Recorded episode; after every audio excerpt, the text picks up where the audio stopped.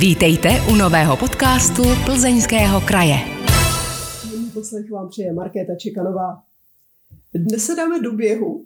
Pozvání k mikrofonu přijala žena s velmi silným příběhem, maratonská běžkyně Marcela Joglová z Klatov. Dobrý den. Dobrý den. Náš rozhovor natáčíme v Plzni. Klatovy jsou něco málo přes 40 kilometrů daleko. Jsem jste říkal, že jedete vlakem, takže zpátky poběžíte, aby to byl maraton. Abych si splnila dnešní kilometráž. Ne, ne, ne, dneska jsem měla s eh, vlakem, ale z Prahy, protože teďka pobývám v Praze. A ta vzdálenost Plzeň Klatovy vás neláká k běhu, k tréninku, když je to ten praktický maraton? To, možná bych si to někdy mohla zaběhnout v rámci závodu, třeba takový nějaký vymyslíme tady. Že by se běžel maraton Plzeň Klatovy Možná je to zajímavá inspirace pro všechny běžce, kteří tady v kraji jsou. Potkáváte hodně lidí, když běháte takhle tréninkově?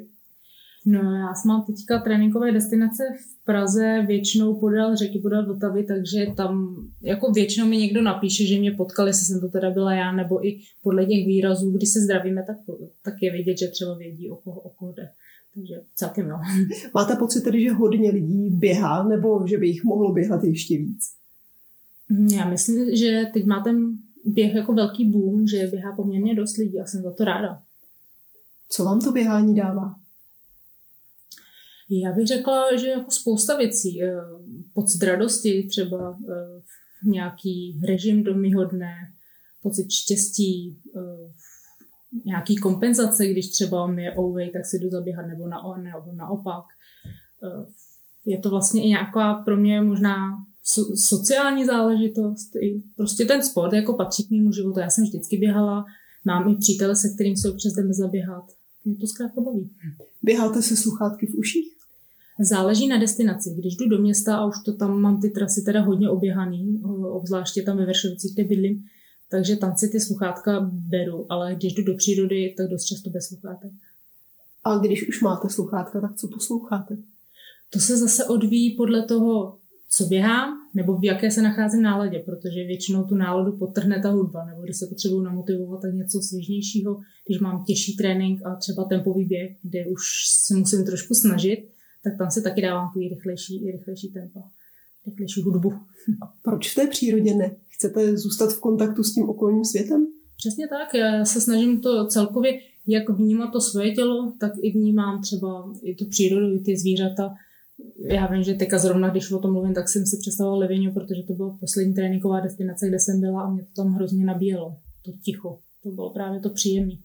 Kde se vám vůbec nejvíc eh, líbilo běhat, nebo nejlíp se vám tam běhalo? No, na každá ta, každá ta destinace má něco do sebe. Eh, velmi často jsem už byla, nebo několikrát už jsem byla v Keni, tam se mi líbí, protože tam se člověk opravdu úplně odpoutá od všech povinností, od všeho, tam je tak nějak nejblíž sobě, nejvíce dokáže se soustředit, ale líbí, líbí se mi i v Keni, v, teda v Keni, pardon, v Itálii, v tom Liviňu, líbí se mi v San Moritz, kam přijíždím občas z Livině, protože to není úplně daleko. Líbí se mi i tady v Čechách, ve Špindlerově mlíně nebo na Litňu, často jezdíme. Takže těch destinací je spousta. Vlastně loni jsem byla poprvé v Montegordu a taky jsem tam líbila. Ono ve finále všude je jako něco krásného. Stalo se vám někdy, že jste běžela a najednou se před vámi otevřel nějaký krásný výhled nebo zajímavý výhled, až jste se zastavila, říkala jste si, Ježíš, tady je hezky, musím se rozhlédnout, nebudu teď chvíli běhat, teď se tady zastavím a budu se dívat? Jo, no určitě ono k tomu úplně vyzývají ty Alpy zrovna, když se vyběhnete na nějaký vrcholek, anebo i, i v té Keni, protože se tam jako běhá docela, že se tam dá krásně vyběhnout eh, na, na příkopovou propadlinu a tam je prostě obrovský výhled, tam se vám to úplně celý otevře, takže, takže tam se taky občas tak jako člověk zastaví po kochách, chodíme tam i občas ráno na, na, na východ slunce, takže určitě jo. Počkejte, vy jste říkala, vyběhnete si na vrcholek, teď východ slunce. Jak vypadá takový uh, tréninkový režim, denní režim, kdy vstáváte, jaké výškové profily si dáváte do svých tréninků? Je pravda, že jsem to trošku zamotala, nicméně v té Keni je ten program trošku jiný tréninkově, protože tady když jsem třeba teďka v Praze, tak většinou vybíhám první tréninky v 9-10, že se nejdřív předtím v klidu nasnídám. Ale v té Keni je to trošku specifický, protože tam na těžší tréninky nebo další běhy, tak tam je zvykem, že se vybíhá klidně v pět ráno. Protože je to kvůli teplu, je to kvůli větru, který se postupem, postupně zvedá, je silnější a prostě, když, když běžíte a vychází to slunce, je to prostě nádherný a vy víte, že tam jsou ty místa, kde se to obzvlášť ještě dokáže užít, že, že se tam na to, že tam sednete a prostě před váma se to krásně uh, otevírá, tak, tak si i přistanete klidně jenom na ten východ. Že to nemusí být jenom u toho běhání, klidně se tam jenom projdeme, dáme si tam i snídaní. Neříkám, že to dělám každý den, to určitě ne, to jako výjimečně, ale stojí to za to. Možná pro posluchače, kteří vás neznají, kteří jenom tak tuší, že uh, hovoříme tady s nějakou běžkyní, jak jsem na začátku říkala, maratonskou, tak se sluší připomenout, že vy jste vlastně svůj vůbec první maraton v životě běžela v roce 2017 a letos už jste byla na olympiádě v Tokiu. Ne jako divák, ale jako skutečně maratonský běžec a to ještě ke všemu ve 33 letech, kdy vám už dávali všichni najevo, jak jsem se dočetla, že jste stará. Jak se to tak uh, stane, že člověk v roce 2017 běží první běh a pak uplynou čtyři roky, vlastně tři, protože olympiáda byla o rok odložena. A on je schopen za tři roky se vypracovat na olympiádu, že vůbec člověk, který jen tak začne běhat ze záliby, se stane olympionikem. Tak asi tam musí být uh, základem je ta silná motivace, kterou já jsem tam měla, že jsem to opravdu chtěla zkusit, rozhodla jsem se pro to, ale Eh, já určitě se možná vrátím na začátek, že eh, je důležité říct, že tam mám určitě atletický základ, protože jsem od malička sportovala, ale pak je tam teda dlouhá prodleva eh, několika let, a kde jsem se teda jenom udržovala, ale je vlastně dá se říct, že jsem se, buď to bylo období, kdy jsem hodně pracovala, abych třeba si něco vydělala a studovala u toho, takže nebyl tolik prostor, ale zároveň jsem se pohybovala nebo potýkala s problémy s příjmem potravy, takže, takže vlastně jsem začínala pořád a pořád znova, dá se říct, ten trénink, to až potom přišel takový zlom, eh, dá se říct, od té doby, co jsem poznala přítele svým aktuálního. A tam tak nějak došlo před takovým, k takovému přerodu Marceliovlovi, kdy, kdy jsem si teda uh, učila možná priority a co vlastně chci a uvědomila jsem mi, že chci, že chci žít teď a tady a že ten život je moc krátký na to, abych o něčem jenom sněla a mluvila. A jak jsem si učila ty priority a, a tak, tak rostla motivace a začala jsem od krátkých vzdáleností a najednou jsem je prodlužovala a dával tomu trošku systém, nebo se přidali trenér a už to, už to jako se hromadilo. Krátké vzdálenosti to je co? No já jsem považovala teďka krátký třeba 8 až 10 kilometrů. To je pro mě to vlastně teď už krátká vzdálenost. To byl takový ten bombonek, který byl na začátku. No, no, no. Tím se začínalo. Takže jste si namalovala nějaký plán, harmonogram. Tady byl ten rok 2017, ten začátek. Tady byla olympiáda 2020 a to byl ten cíl, ke kterému jste směřovala? No, ono to nebylo ze začátku úplně takhle konkrétní. Já jsem teda netušila, že, že se třeba dostanu až sem. Ty první myšlenky byly to, že chci znova, že chci začít běhat znova, se do toho trošku opřít intenzivněji, zkusit, co ve mně ještě je. A jako zdravě žít a tak nějak se nastavit na ten zdravý životní styl. A vlastně začala jsem načítat knížky o běhání, i původní myšlenka ani vlastně nebyl maraton, ale triatlon. Jo? Jsem zkoušela ultra. Ten první rok byl takový, že jsem, že jsem hledala, co vlastně chci. Mě, mě bavilo běhat, to jsem chtěla, ale hledala jsem se ještě, jako, jakou, jakou vzdálenost nebo, nebo jaký typ toho běhu budu dělat. No ale pak se mi právě povedl ten maraton, takže Ono už ze začátku vlastně první závod byl na 5 kilometrů. Pak postupně jsem zkusila 10 kilometrů a pak jsem to prodlužovala, až jsem se zaběhla ten první maraton, který jsem chtěla dát teda po tři, to se mi nepovedlo a to vím, že mi motivovalo do dalšího roku, abych se zlepšila, že chci určitě pod tři hodiny. No a vlastně tam už potom se mi ozval trenér a tam vznikaly ty první myšlenky, že by to mohlo, jako, že bychom to mohli směřovat i k olympiády, když se tomu mému tréninku dá nějaký řád. Takže až potom vlastně vznikla potom v roce 2018 vznikla ta myšlenka, že bych se pokusila o olympiádu. Takže to jde i v takhle vyšším věku. Samozřejmě asi by to nešlo úplně ve všech sportech začít plus minus ve 30 se sportovní kariérou, Plus tam k tomu musí být ten základ z dětství asi.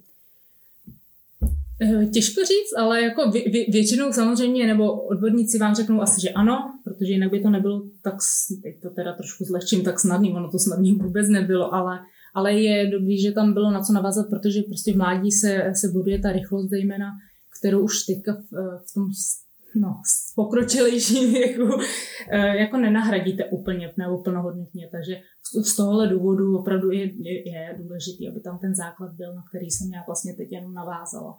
Vzpomenete si ještě na ten pocit, když klapla ta olympiáda?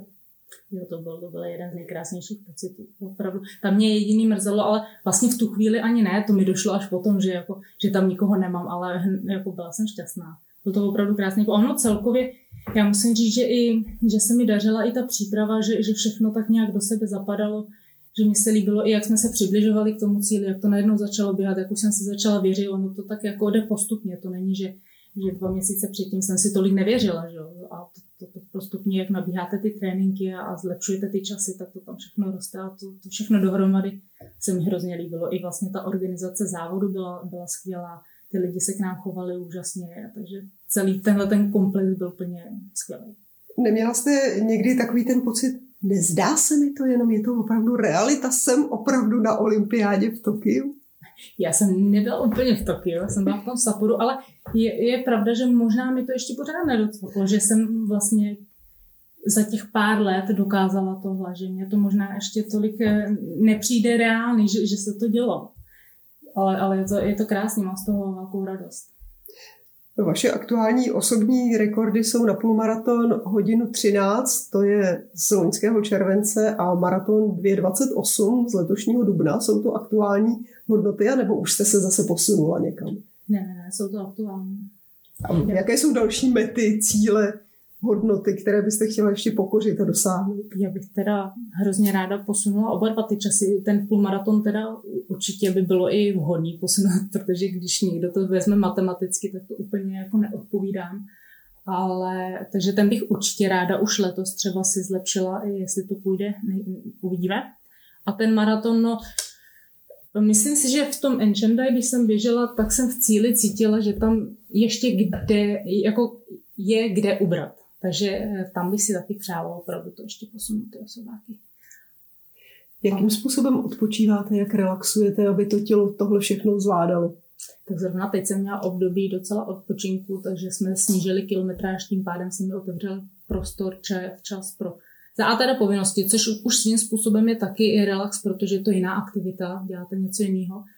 Ale i, že navštívím rodinu, konečně kamarády, který zanedbávám eh, normálně během roku, přečtu si nějakou knížku, jestli jen tak zajdu možná do města, jenom tak i klidně pozorovat lidi, mě baví si sednout do kovárny a prostě jenom tak chvilku sedím a pozoruju.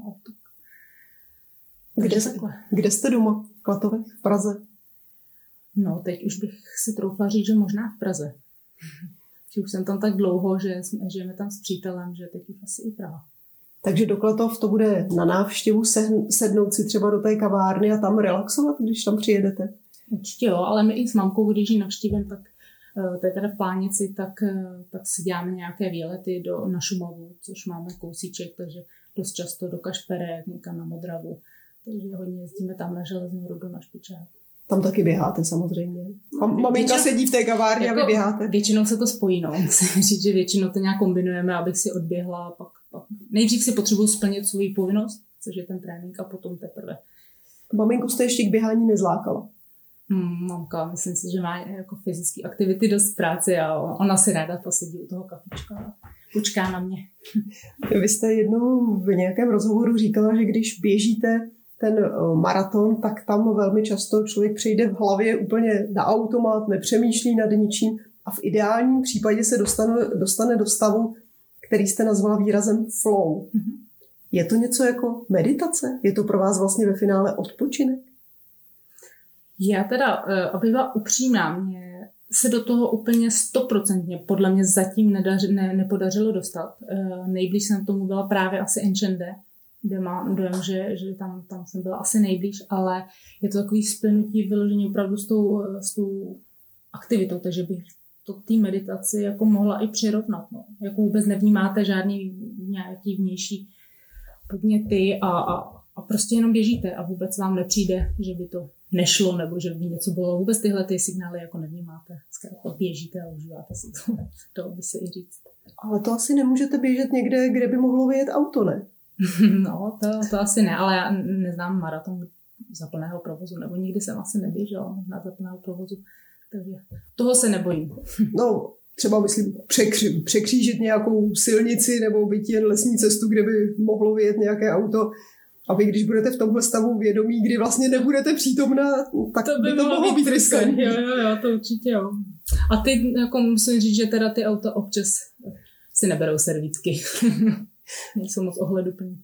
Běháte někdy po silnici nebo po spevněných površích, nebo radši uhýbáte někam, kde to spevněné není? No já musím říct, že převážně běhám na spevní, na, na, na asfaltovce, na, na silnici, protože za A teda um, i ty závody mám silniční a za B pro ty nohy pro mě, zrovna pro mě konkrétně, je to asi nepříjemnější, ale um, máme velmi citlivý, takže pak cítím každý nerovnosti. Ale tím nemyslím, že nerada běhám v té přírodě, ale většinou jsou to nějaké šato, šatolinky. Takže. Ale neříkám, že si ráda nevyběhnu po hřebenu tam, když jsem byla v Levínu, tak jsem se to taky užila ten běh, že jako pro zpestření, to je super. Ale převážně je to silnice. Posloucháte podcast Plzeňského kraje. Hostem podcastu Plzeňského kraje je maratonská běžkyně Marcela Joglová, původem z Klatov, Doteď jsme si povídali o běhání, ať už to byl maraton nebo nějaké kratší vzdálenosti, povídali jsme si o místech, kde běháte, ale dotkli jsme se vlastně toho, co bylo na začátku. Proč jste začala běhat? Vy jste zmínila poruchy s příjmem potravy, už jste to i zveřejnila, takže to není žádné tajemství. Byla to bulimie, bylo to velmi dlouhé, velmi problematické. Možná nás teď poslouchá někdo, kdo má sám podobný problém, nebo maminka dívenky, která s něčím podobným bojuje. Pojďme se zastavit u tohohle problému, jak to celé vzniklo. Já jsem se dočetla, že to byla jedna hloupá věta od spolužáka. No to je, to je právě trošku jako možná omyl, spíš to byl jeden z těch faktorů. No vlastně tahle nemoc je multifaktoriální, takže tam těch příčin je většinou víc a sejdou se prostě v nějakou tu dobu, takže někomu ta věta nemusí vůbec nic udělat, vůbec jenom ji přejde, ale pak, pak jsem tam byla já, kde asi byly i jiný faktory a tohle byla už třeba poslední tečka, nebo dejme tomu ten film, který jsem zmínila, že jsem následně viděla, který mi pomohl jako návod, takže to není jenom o té jedné větě, ale myslím si, že právě z tohle důvodu eh, by bylo možná dobrý si na to dávat pozor, co kdo komu říká, protože jo, po, to může pojďme, být, pojďme říct, co to bylo za větu. Eh, že mi roste zadek, ale bylo to zrovna od kluka, který se mi líbí. Takže ono to je úplně normální věta, kterou i teď, kdyby mi někdo řekl, jak se zasměju, haha, vezmu to jako ve srandě, ale v tu chvíli Bylo vám to nějak 14, dotklo. 15? No, 13, 14, nějak, nějak tak, přesně už teďka nevím. Ale takže se to takhle sedlo, já jsem to zkusila eh, podle návodu v televizi, protože jsem viděla film o baletce, která si strčila prsty do krku, protože potřebovala zhubnout. Jak zase víme z té sportovní sféry, že to taky jako je velmi častý, jen se o tom nemluví. No a mě to použilo bohužel jako návod. Což bych teda radila, aby ostatní to jako návod opravdu nebrali, protože se dost rychle do tohohle problému dostává a dost dlouze a špatně se z toho dostává. Bylo to 10 let no. a vy jste v jednom rozhovoru říkala, že to bylo 10 let jako v tunelu, které si ani moc nepamatujete. No, to, jsou, to, to je zase takový, jo. Tahle nemoc, já si myslím, že uh, už ve mně bude jako navždy, ale dá se s ní krásně žít, jako kdyby nebylo. Protože to jídlo nemůžu odstavit. To jídlo tady je, já ho jenom musím umět uh, s ním pracovat a, a vlastně dá se s ním krásně zžít. Jaký byl průběh celé té nemoci? Jak to bylo rychlé nebo pomalé? Jak se to dařilo tajit? Teďka musím teda, už je to opravdu jako dost dlouho, ale já mám dojem, že docela rychle jsem, no jako spadnout do toho, to si myslím, že bylo takhle lusknutím prstu, že to bylo opravdu hned, protože hned poprvé to zafungovalo. Bylo to nepříjemný, ale myslím si, že jsem hned druhý den to zkusila znova a víceméně už jsem byla chycená, protože já jsem hodně hubla ze začátku, se tím dobře hubne, pak už později teda musím říct, že to bývá naopak, člověk je oteklý a není to úplně příjemný, hezký. Ale v tu dobu to šlo rychle, já jsem hubla, takže pak se z toho stala jako každodenní věc. Pak jsem si každý den začala říkat, hm, a zítra už ne, protože jsem věděla, že tohle není v pořádku, ale neměla jsem energii, byla jsem úplně oslabená, už jsem to přestávala být já. No a mám dojem, že už nějaký třeba dva měsíce no, to možná o něco díl, jsem to teprve řekla mamce, že jsem eh, za tím přišla, že, že mám tady nějaký problém, tak se vyděsila a jsem to řekla, ale musím říct, že eh, skvělý bylo od mamky, že sice byla z toho taková překvapená, protože my jsme vždycky jedli hodně jako sportovci, takže si jenom myslela, že prostě trošku víc jim, no, takže mám větší výdej. Ale tak mě objala, že, že jako jsme v tom spolu, že mi, že mi teda pomůže a, a to možná je důležité, že, že mi jako nenadával, nebo já nevím, tak to v tomhle věku by bylo asi zvláštní, ale zkrátka začali jsme vyhledávat aktivně pomoc doktorku. Proč to trvalo deset let? No, já jsem pak vlastně, to bylo období, kdy, eh, to jsem byla v deváté třídě, myslím, nebo no, v deváté, takže potom jsem šla na jinou školu, takže na inter, na, na inter tak tam Takhle, my jsme nejdřív chodili do Plzně jenom ambulantně, to se zjistilo, že nemá vůbec smysl. Nastoupili jsme tady na dětskou psychiatrii, eh, byla jsem tady chvíli, ale přes prázdniny prostě ho rozpustili a šla jsem mezi dospělí, což bylo úplně k ničemu. Takže to taky nevyšlo. No a pak eh, tu už jsem byla vlastně na Gimplu tady v Plzni a stále to pokračovalo během prváku, takže ani jsem jako moc nesportovala, spíš jsem se tak trápila s tím, co, co dělat, co nedělat. Eh, mě, mě nebavilo, hlavně jsem vlastně ona i degraduje trošku vaše osobnost, najednou se straníte tomu kolektivu, sebevědomí klesá, takže ani ta energie na to sportování samotný eh, vlastně nebyla, tak jsme ještě zkusili poslední variantu, eh, kde je tady v Praze v Motole specializované pracoviště, že jsem šla na dva měsíce, jsme domluvili ve škole, že budu chybět, takže jsem šla na dva měsíce si lehnout na dětskou psychiatrii a e, Opět mi to nedělalo problém. Prostě jsem tam byla, dodržovala režim, s tím já jako nemám problém, neměla jsem tam jedinou, jediný atak, řekněme. Takže jsem prošla dva měsíce a po dvou měsících týden jsem vydržela, týden a po týdnu jsem tam byla znovu. Takže jsem z toho byla úplně vyřízená, probrečila jsem Eh, to, že, že prostě se z toho nikdy nedostanu, jako bez naději, bez moc. No ale pak nějak plynul čas eh, a tam to mám teda trošku, musím říct, zkreslený, protože jak jsem byla na internátě, ale mám dojem, že každý víkend jsem se těšila domů víceméně na, na to říct, na, na bažení, no, že, že jsem věděla, že doma už znám ty skrýše, znám ty triky, jak říct, že jdu tam a tam a že si tam ulevím a a vím, že doma jsou ty zásoby a, a prostě jsem se těšila vlastně, že víkend víceméně pro mě se mohl vyškrtnout z kalendáře, protože přes víkend jsem se bažila jídlem, řekněme. Tom týdnu, tam teda, když jsem se vrátila uh, z toho motela, tak uh, myslím si, že tam jsme se domluvili, že zase začnu běhat. A přešla jsem do, do jiné třídy, takže tam nastal zase takový režim, který mi udržel v tom, že jsem jako na to neměla tolik myšlenky měla, ale šlo to nějakým způsobem ovládat, ale myslím, teď když matně vzpomínám, mám dojem, že to bylo jenom ve stylu vydržet do pátku. A nebo občas, když, to, když jsem to nevydržela, tak vím, že se mi podařilo i, i na, na koleji nebo na intru, na internátě v tu dobu. Taky takový nějaký záchvat.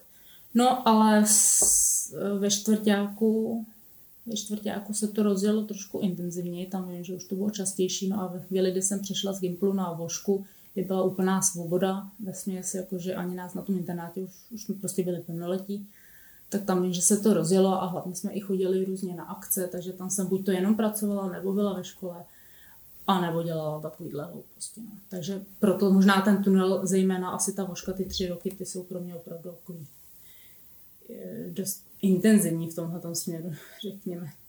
A jak se tedy nakonec podařilo z toho dostat? Je to ten okamžik, kdy na scénu vašeho života vchází váš současný přítel, nebo to bylo ještě chvíli předtím?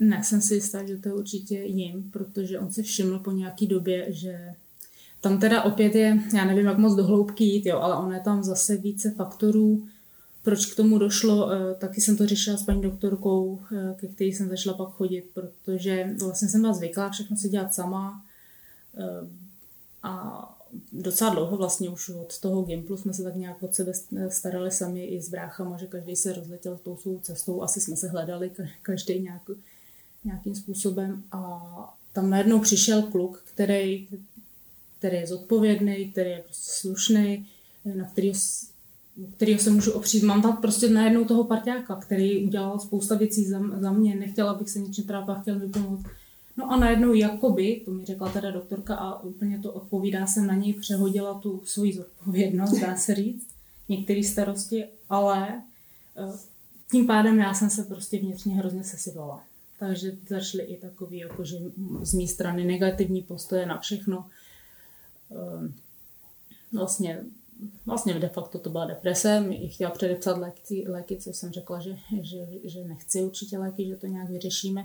No takže jediná varianta, a teda abych, to, abych se v tom úplně nekřížila, důležitý bylo, že to samozřejmě tohle, co jsem hodila do kostky, tak to plynulo nějakou dobu. Jo. I přítel, než to na mě poznal, že se něco děje, tak to taky trvalo třeba dva roky minimálně.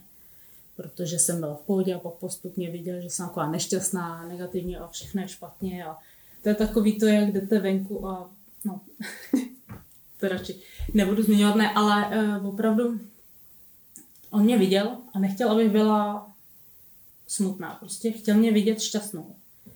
A, a jako pak už samozřejmě nebudu říkat úplně detaily, ale bylo to asi se mnou to nebylo úplně snesitelný, nebo tak jako ne, nechtěl takovou hromádku neštěstí. No zrovna si myslím, že to muselo být od něj velké hrdinství neutéct, že stál opravdu o tu Marcelu Joglovou, kterou tušil tam někde za těmi všemi problémy, někde tam uvnitř toho těla. Ale víte, jak já si tohle vážím, tohle přesně já si uvědomuji, že tohle by 90, možná 9% kluků udělalo ale on tam byl, on mi nabídl tu, přesně to, prostě jak jsem říkala z začátku, že mě objal a řekl, neboj se, jsme v tom spolu, já najdem tady teďka si sedmi, najdem nějakou doktorku a já, já tam půjdu s tebou. A prostě všechno jsme to řešili ze začátku spolu. Pak jsme našli nějaké řešení a ta léčba byla docela intenzivní ve finále, navštěvoval jsem i různé terapie, ehm, dejme tomu každý den. A opravdu tohle to celé trvalo dost intenzivně, že jsem se trošku vysekla, dá se říct, z toho reálního života, nekomunikovala jsem moc ani s okolím, protože jsem se potřebovala soustředit na sebe, na svoji léčbu, dejme tomu. Tak to trvalo třeba čtyři měsíce, až po těch čtyřech měsících jsem konečně eh, vyšla jako ono, to samozřejmě byl ten přerod plynulej, to ne, že vyjde taková Marcela, odejde taková, i když ve finále jo, ale ty čtyři měsíce opravdu byl jako převrat v tom myšlení, v tom vnímání, v tom začlenění se do toho reálného života, nesnít jenom o věcech, ale opravdu je začít konat. Tam někde je i začátek toho běhání. Přesně tak právě, protože ke konci, už, když už jsem se cítila taková jako sebevědomější, že už začínám vědět, co chci a už prostě součást toho života, tak tam přišlo to načítání knížek a a to plánování do budoucna, co vlastně chci a i zaměstnání a kam to, kam to hrnout. No a tam už jsem jenom šla to, po těch malých cílech, co jsem si vytyčila, větší, větší, větší a vlastně tak to dělám do teďka. A když cítím, že jsem nějakým způsobem zase v nějakém útlumu, což si myslím, že je přirozený v takových vlnách trošku, i to k tomu patří, tak se zase začnu dávat menší cíle a zase s těma malýma cílema roste třeba sebevědomí a dostávám se zase někam, abych mohla si začít dávat ty velké cíle. Vy jste tenhle ten svůj příběh už zveřejnila i na internetu. Ozvali se vám potom třeba právě nějaké holčičky, které mají takový problém, nebo maminky od těch holčiček a žádali nějakou pomoc, radu, motivaci? No, musím říct, že spousta lidí. A bylo to i spousta sportovců. A já si myslím, že jako je to docela i e, dost riziková skupina právě ti sportovci, nebo no, ne sportovci, ale vlastně všechny ty aktivity, kde jsme závislí nějak na, na, na tom těle, tak eh, k, tam, k tomu je hrozně lehká hrana a křehká. Takže spousta i sportovců, profi sportovců se mi. A neozvali se mi jenom ženy, ale muži. To jsem byla překvapená, že poměrně dost mužů i. A, a jako i teďka vlastně, když jsem odlítala na olympiádu, tak tam byla paní na letišti a hrozně mi děkovala. Říkám, pro boha, za co mi děkujete? A ona, no, že jste vyšla s tím příběhem, protože díky tomu já jsem si to u, u dcery všimla, nebo mi to řekla, teď si nejsem jistá, jak, ale každopádně to začali řešit díky tomu a to já jsem hrozně šťastná. To, to, to jsem opravdu ráda, jestli to někomu pomůže. Přemýšlíte někdy nad tím, jak se zachováte, až jednou třeba budete mít taky dceru, jak na ní budete dohlížet, jestli do něčeho podobného taky nesklouzává, jestli něco podobného netrápí? To já, se, já doufám, že ne, jako právě se chci vyvarovat nějakému nátlaku nebo nějakému pozorování. Já doufám, že to bude tak přirozeně plynout a eh, nechci tam právě dávat žádný tlaky na to, jak vypadat, co jíst, spíš být vzorem a podle toho vzoru doufám, že to nějak přirozeně půjde. Posloucháte podcast Plzeňského kraje. Hostem podcastu Plzeňského kraje je dnes Marcela Joglová. Povídáme si s ní o maratonském běhání, o bulimii a teď bychom se měli vlastně vrátit ještě k jednomu faktoru, který stál u toho všeho. A z lehínka malinko možná jsme se ho už dotkli. A to je příběh vašeho tatínka. Protože to je příběh těch rizích 90. let, kdy on podnikal, byl úspěšný, vaše rodina se měla dobře a pak tatínek začal mít problémy ve firmě a začal mít problémy s celým svým životem. Vstupuje tam na scénu i ten alkohol a jednou jste říkala, že maminka vlastně táhla všechno sama, vás tři děti jezdila do Německa za prací. Myslíte si, že i tohle to všechno tam hrálo někde roli, někde vzadu za tou bulímií? Mm, já jsem o tom přesvědčená. V tu chvíli jsem to samozřejmě nevnímala, protože jsme prostě jako plynule žili. Brali jsme to tak, jak to přichází, ale teď zpětně jsem si jistá, že je, že je to právě jeden z těch faktorů, který to, který to mohl být. No. Dcery většinou mají k tatínkovi velmi blízko, ten vztah je tam velmi jiný než dcera a maminka. Jak jste vy snášela jako dítě ten, tu tatínkovou změnu? Určitě jste cítila, že je něco jinak, že se to proměňuje, že je hůř.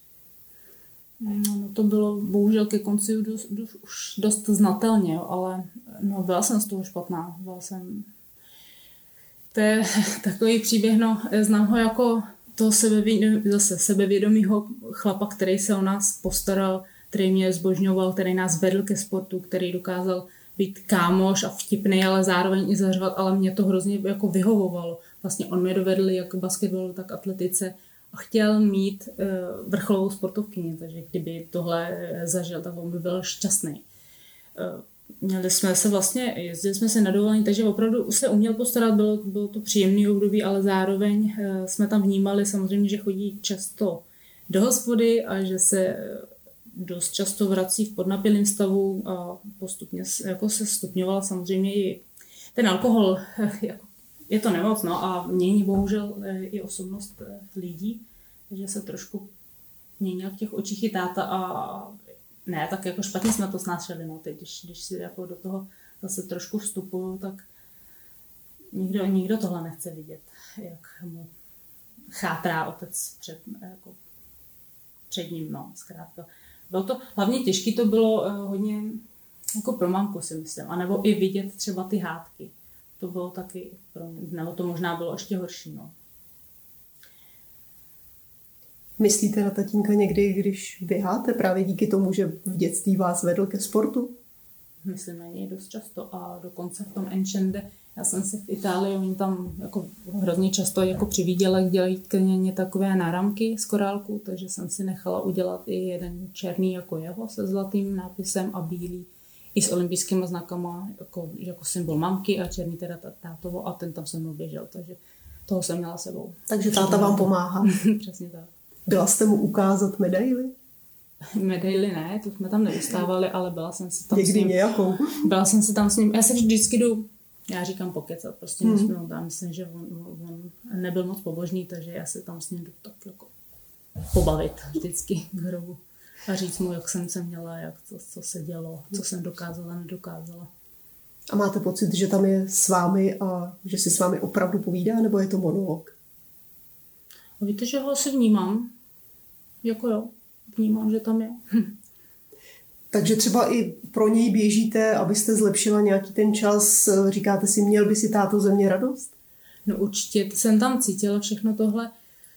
Eh, za A teda v Doha, tom katarském a v tom Enchende tam asi obzvláště, protože tam šlo o ten limit a zkrátka jsem si říkala, teď mi tam musíš dotáhnout ty, budeme tam spolu a na té olympiádě budu s mámkou, s tím bílým. Takže takhle jsem to měla rozdělený a takhle to taky klaplo. Jak prožívají bratři vaše běžecké úspěchy, snahy? No já jsem jako mile překvapená, že to všechno vnímají. Můj starší bratr to má úplně načtený, kde, co, jak. Takže jo. Je to váš největší fanoušek? No, já myslím, že jako přirozeně rodina jsou asi jako největší fanoušci a, a je to hrozně milý, když pak přijedu domů a povídáme si o tom. Ale a starší bratr se taky dal do běhání a do triatlonu, takže on i se bavíme hodně i sportovní. Máte výrobní porady potom, když se sejdete. Přesně tak, řešíme boty a já nevím, tratě a všechno možný. No. chce zlepšit. Druhý bratr neběhá?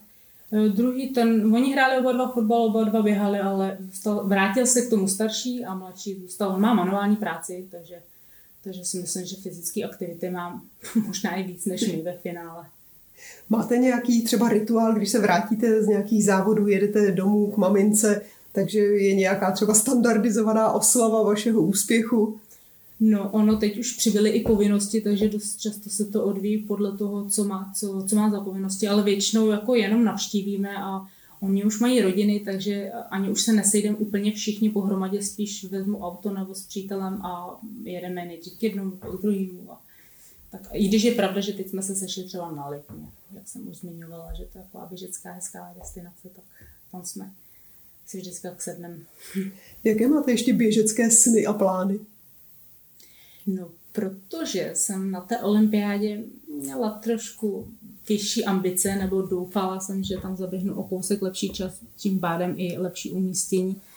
Tak uh, sice jsem si splnila sen běžet na olympiádě, ale takový ten vnitřní sen nebyl úplně uspokojen, nebo vnitřní cíl, takže v tu chvíli tam hned uh, vznikla myšlenka, že bych chtěla zkusit ještě uh, Paříž za tři roky takže, takže určitě asi se ještě zkusit kvalifikovat na to jedno. No, roste konkurence, takže jsem zvědavá. roky se přičítají, takže uvidíme, co, co budu schopná zaběhnout, ale určitě bych se chtěla pokusit o tu Paříž. A teď, teď zejména si teda zkusit zaběhnout nějaký rychlý půlmaraton, případně v srpnu, a to jsme, myslím, i kvalifikované s holkama, takže mistrovství Evropy a mistrovství světa v maratonu, kde by právě bylo třeba krásný si zaběhnout nějaký osobák. Máte nějaké běžecké vzory? Těch je spoustu. Jo, to úplně je to Kipchoge, jo, nejlepší běžec, jsou to, jsou to i ženy. Já jsem měla třeba i uh, Jordan Hase a, a Saru do Saru do Senu nějak ze začátku obě dvě jsou teda teďka zraněné, ale on komplexně těch běžců je tolik, že, že, to, jako, že bych měla jednoho vysněného, to úplně Endo zápotope kleda, jako v Čechách, tak to bylo teďka příjemný, že byla i ta premiéra filmu. Tak, tak byla jste na něm? Byla jsem, byla jsem se podívat a stojí to za to. Našla jste v tom příběhu něco ještě dál inspirativního, zajímavého, třeba i lidsky? No tak mně se líbil asi to, jak dal tu medaili, že jo, tomu svému příteli, tak to byl takový krásný gestovní. Dovedete si představit, že jednou skončíte s tím běháním nebo minimálně s tím maratonským běháním a co bude potom? Triatlon? Organizace závodu? No, třeba obojí. já jsem úplně takhle do hloubky na tím nepřemýšlela, nicméně jsem si eh, jistá, že to něco se sportem bude a ten triatlon jsem zmínila a opravdu bych ráda ještě uvidím, co mi dovolí zdraví tělo, kam mě pustí, ale ráda bych si opravdu eh, ještě k eh, triatlonu vrátila, ale lákají mi klidně ty ultraběhy, tím jak mám ráda přírodu, tak probíhat potom ty, ty další běhy. Eh, nechci to úplně škatulkovat, nechám to otevřený, protože aby, aby ho jednala tak spontánně, kam zrovna mi to zavede, ale určitě se nebráním ani nějakým sportovním kempům budoucnu pomoc s organizacemi určitě. Je nějaká délka tratě, kterou si řeknete, a to už je jako max a delší už bych neběžela? Nebo budete natahovat přes maraton na 45, 50, 60, 100 kilometrů? Tak 50 už mám za sebou dvě, takže určitě to musí být už přes 50. Ale eh, nedávám si cíle, protože pak jsou třeba i nějaký etapové závody. No, je to všechno otevřené, nevráním se asi vůbec ničemu. Co sprinty? Na ty už jsem teda pomalá, tam už je právě potřeba ta rychlost a to už teď nedoženu. Takže to Sprinty ne. jsou sport pro mladé? Hmm, nebo určitě ne pro mě, určitě, no pro mladé. To, na to já už teďka nemám. Myslím si, že mám problém zrychlit, když mi ujíždí tramvaj. a co nějaké sporty s kamarády? Jo, to určitě. Já mám i jako doplňkové sporty hodně, tím, že mám sportovce přítele, tak my si chodíme často zahrát tenis, zaházet si na koš, chodíme na brusle, v zimě lyžování, eh, vodní sporty, takže to určitě občas se sejdeme na beach volejbal, že se s přáteli jdeme si zaplavat, takže těch doplňkových sportů je tam hodně, mě ten sport obecně baví, takže to, že běhám, neznamená, že nedělám jiný sporty a mývám to i dost často v tréninku jako kompenzaci. Který je z nich pro vás nejoblíbenější? No teď zrovna, jak mám to období volnější, tak chodíme téměř každý den hrát tenis s přítelem. V tenisu na olympiádu se nechystáte nebo na nějaký větší turnaj, zahrát si s někým ze slavných men? To zahrála bych si ráda, ale nevím, jestli oni by si zahráli se mnou. Prozraďte to, třeba je to inspiruje. Richard Federer. Stočila by asi i nějaká česká osobnost, třeba Barbara Strýcová, Petra Kvitová, to je jedno. České tenistky jsou teď velmi silná hmm. generace, tak to si nedáváte úplně malý cíl. ne, ne, ne, my jsme obecně, myslím, v tenisu dost dobrý jako v ženským. Tak. Takže já vám přeju, ať vám to vyjde, ať si zahrajete s Petrou Kvitovou nebo s kýmkoliv z plzeňských tenistek, protože hmm. značná část z nich pochází z Plzně, takže máte jako krajanky. Třeba se tady potkáte a třeba si s vámi půjdu zaběhat nějaký ten maraton nebo něco alespoň kratšího. Tak uvidíme, jdeme se překvapit. Děkuji vám za pozvání. Hostem podcastu Plzeňského kraje dnes byla Marcela Joglová, maratonská běžkyně z Klatov, která se dokázala v neuvěřitelně krátké době vypracovat z obyčejné běžkyně v olympijskou závodnici. Já vám moc děkuji, že jste si našla čas, že jste přijela do Plzně vlakem a teď můžete třeba běžet do těch klatov. No, děkuji, jste od nám možná. Proberu si to z hlavě. Naslyšenou se těší Markéta Čekanová. Díky za to, že jste poslouchali tento podcast. Připomínáme, že všechny podcasty Plzeňského kraje najdete také na stránkách Plzeňského kraje www.plzeňský-kraj.cz, na krajském Facebooku, YouTube nebo v Spotify, Apple podcastech a podcastech Google. Aby vám neutekly další díly, nezapomeňte nás sledovat nebo si přihlásit odběr, ať už nás sledujete nebo posloucháte kdekoliv. Těšíme se v příštím dílu naslyšenou.